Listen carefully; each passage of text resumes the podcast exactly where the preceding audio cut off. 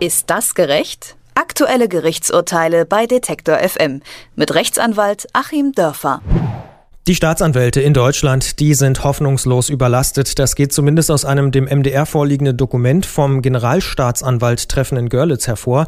Demnach kommen nämlich die Beamten besonders im Bereich der Internetkriminalität an ihre Grenzen, denn die Datenmenge an Beweismitteln hat sich in den vergangenen Jahren stark erhöht. Allein in Brandenburg soll sich das auszuwertende Datenvolumen in den letzten fünf Jahren verdoppelt haben. 450 Terabyte sollen es inzwischen sein, aber auch bei der Auswertung von Handydaten gibt es offenbar Probleme. Dort soll sich die Menge an Daten verachtfacht haben mittlerweile. Die kriminaltechnischen Institute der Landeskriminalämter kommen mit der Auswertung überhaupt nicht mehr hinterher, so heißt es.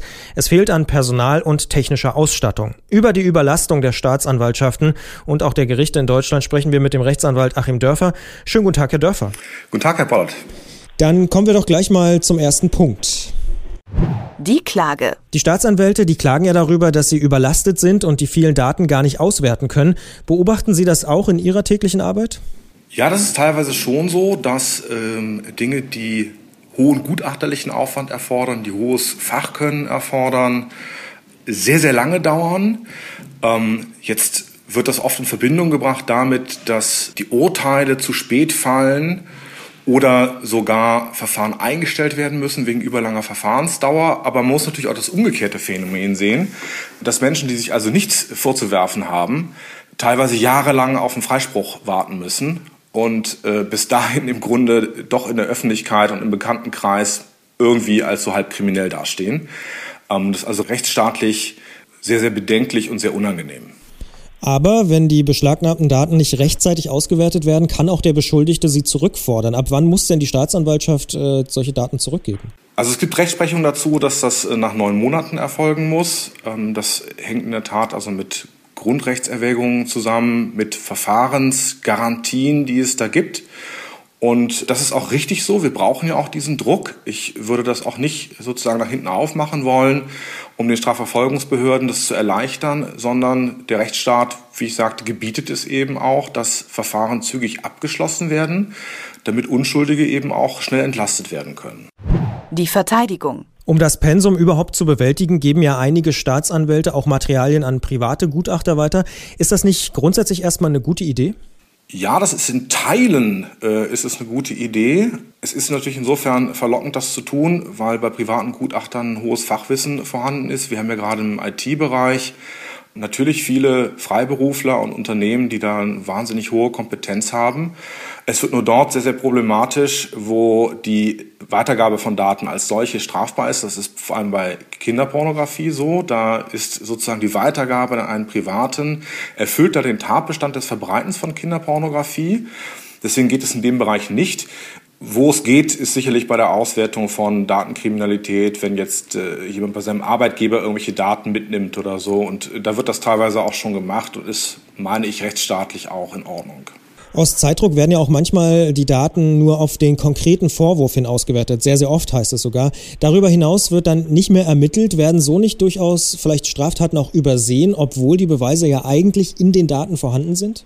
Ja, das finde ich ähm, sehr unangenehm. Das finde ich gut nachvollziehbar. Das habe ich auch schon erlebt. Und ähm, man hat es ja auch in anderen Fällen gesehen, dass im Grunde der Hintergrund dessen, was da abgeurteilt wird, gar nicht aufgeklärt wird. Ähm, es gibt aber schon auch eine Tendenz des Bundesverfassungsgerichts zu sagen, das Strafverfahren dient ja auch der Wahrheitssuche.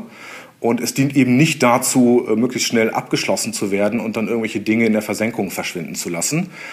Und das finde ich ein Punkt, der ist sehr, sehr kritisch zu sehen, zumal wir ja gerade im Bereich, ähm, ja, es gibt das Beispiel, sagen wir mal, Kinderpornografie. Geht es da nur um den Besitz des Materials oder ist es noch sogar zu wirklich weiteren strafbaren Handlungen an den Kindern selbst gekommen, was ja ein viel gravierenderer Vorwurf noch ist? Wenn das Letztere aus Zeitmangel dann nicht ermittelt wird, dann geht das überhaupt nicht. Und äh, insofern würde ich aber auch das Thema der angeblichen Überlastung etwas differenzierter sehen. Man hört es ja ständig, dass wir mehr Polizei brauchen. Die Polizei ist überlastet und die Justiz ist überlastet und wir alle sind überlastet.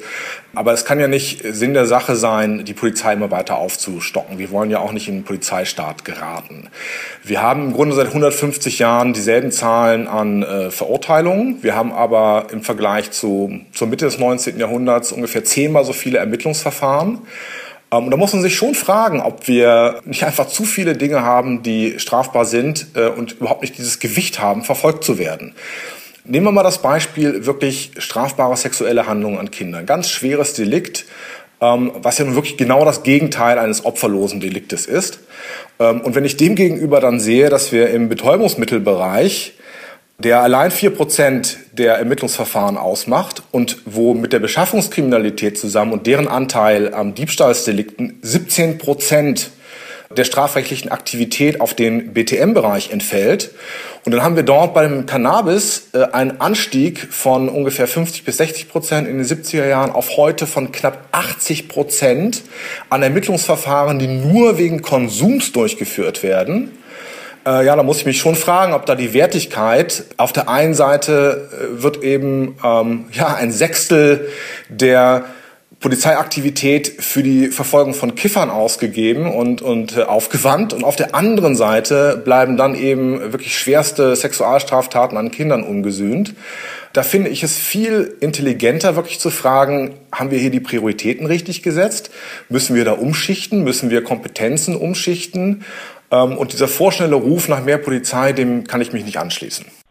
Das Urteil. Ja, was machen wir denn jetzt? Äh, schaffen wir so Straftaten wie Kiffen ab oder was, was wäre Ihr Vorschlag, wie man damit umgeht? Ja, mein Vorschlag ist wirklich ganz konkret, ähm, wenn wir sehen, dass historisch halt die Ermittlungsverfahren immer weiter zunehmen, wirklich auch mal das Strafrecht zu entmisten. Dinge, die sich nicht als strafwürdig herausgestellt haben oder wo sogar Strafverfolgung kontraproduktiv ist, wie im Bereich eben der Drogenkriminalität, weil ja letzten Endes nur äh, es den Preis hochtreibt und natürlich das organisierte Verbrechen sich freut und wir können den Krieg gegen die Drogen gar nicht gewinnen. Das wäre für mich ein Beispiel, ähm, wo wir wirklich mal entmisten müssen wo wir ähm, eine sehr starke Entlastung der Polizei auch schaffen können, wenn wir eine Strafverfolgung, die nichts bringt, die erwiesenermaßen nichts bringt, einstellen. Und das müssen wir umschichten dann dorthin, wo natürlich im Bereich der Cyberkriminalität neue Delikte entstehen, neue technische Probleme entstehen wo wir auch eine neue Ausbildung natürlich brauchen, neue Kompetenzen der Polizei. Das wäre mein ganz klarer Lösungsvorschlag.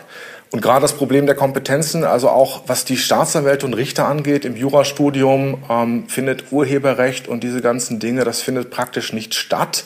Das heißt also auch die Gerichte stehen so Sachen wie Internetkriminalität oder irgendwelchen Kopiergeschichten. Ähm, damit meine ich jetzt nicht den Kleinen, der sich mal ein Lied runterlädt, sondern es gibt ja auch wirklich ganz gravierende Dinge. Da gibt es zu wenig Ausbildung. Also meine Lösung, entrümpeln, Dinge, die nicht mehr strafwürdig sind, auch wirklich da die Kriminalisierung einstellen und die Kapazitäten dorthin lenken, wo sie gebraucht werden. Und da würde ich schon auch in Teilen dem Beruf der Generalstaatsanwälte folgen. Die Staatsanwälte sind vor allem im Bereich Internetkriminalität überlastet. Was dies für die Justiz in Deutschland bedeutet und wo wir vielleicht mal ausmisten könnten, darüber haben wir mit dem Rechtsanwalt Achim Dorfer gesprochen. Ich sage vielen Dank für das Gespräch. Ich danke Ihnen. Ist das gerecht? Aktuelle Gerichtsurteile bei Detektor FM mit Rechtsanwalt Achim Dörfer.